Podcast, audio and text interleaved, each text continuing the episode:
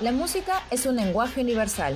Sin importar de qué país seas o de qué equipo eres, la música nos vuelve a unir en un solo corazón, para hacernos vibrar y saltar con cada melodía. Bienvenidos a Tribuna Musical. Soy Virginia Ciadén y te invito a que me acompañes en este viaje lleno de recuerdos, ritmo y mucha pasión. Capítulo de hoy la historia detrás del himno de la UEFA Champions League.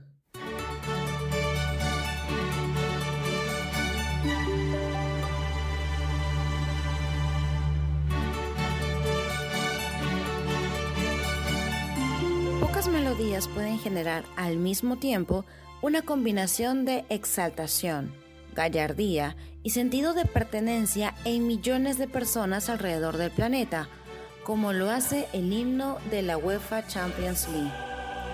Si bien el tema lleva el nombre del torneo más importante de Europa y el segundo más visto después de la Copa Mundial de Fútbol, para hablar de su origen y del por qué ha llegado a calar en la mente de los hinchas de todo el globo, se requiere de un viaje en el tiempo, específicamente al siglo XVIII.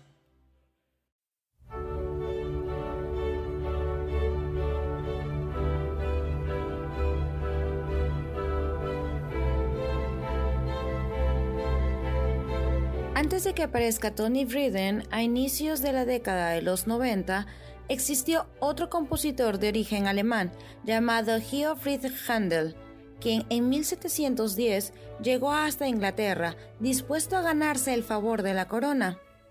Sus conocimientos de la lírica y las partituras lo condujeron directo a la iglesia, donde se convirtió en director y responsable de la música sacra, asumiendo el cargo de maestro de capilla. Sus composiciones fueron calando rápidamente entre los miembros de la corte británica, quienes elogiaban su gran trabajo, al punto que llamó la atención del rey Jorge I de Gran Bretaña.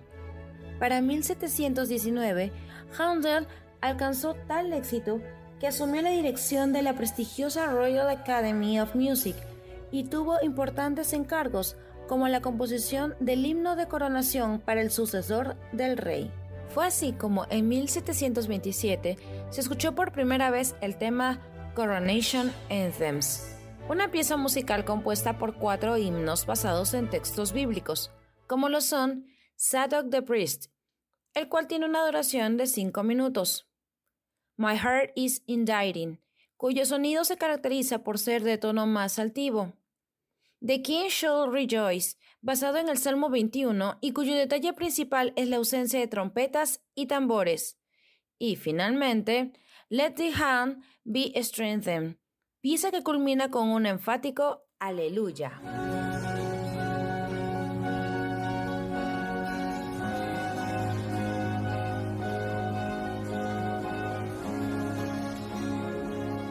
Curiosamente, esta composición cuyos elementos sirvieron como piezas musicales para la iglesia anglicana, terminaron enalteciendo al siguiente monarca de Gran Bretaña e Irlanda. Con el paso de los años, Coronation Anthems llegó a ser tan importante en el escenario inglés que los reyes que le siguieron a Jorge II tuvieron presente la creación de Handel en cada una de sus coronaciones a lo largo de los siglos.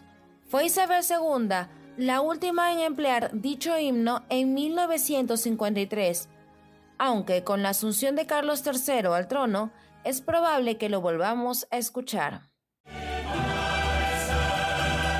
Volviendo al panorama deportivo, aquella composición, especialmente el sonido de Sadok de Priest, fue vital para lo que se convirtió posteriormente en el himno del torneo más prestigioso del mundo.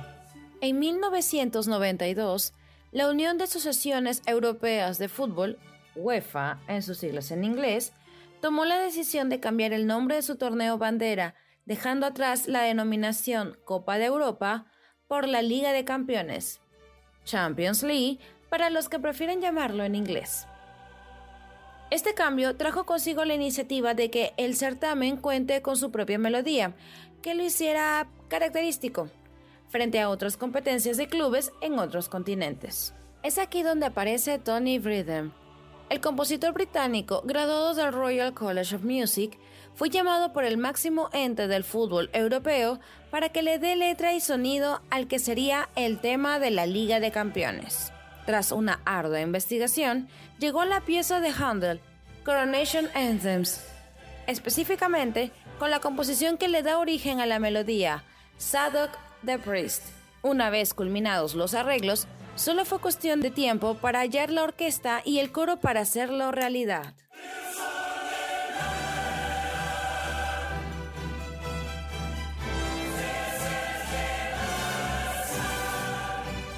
La búsqueda no duró mucho, ya que para una pieza como esta era necesario trabajar con los mejores.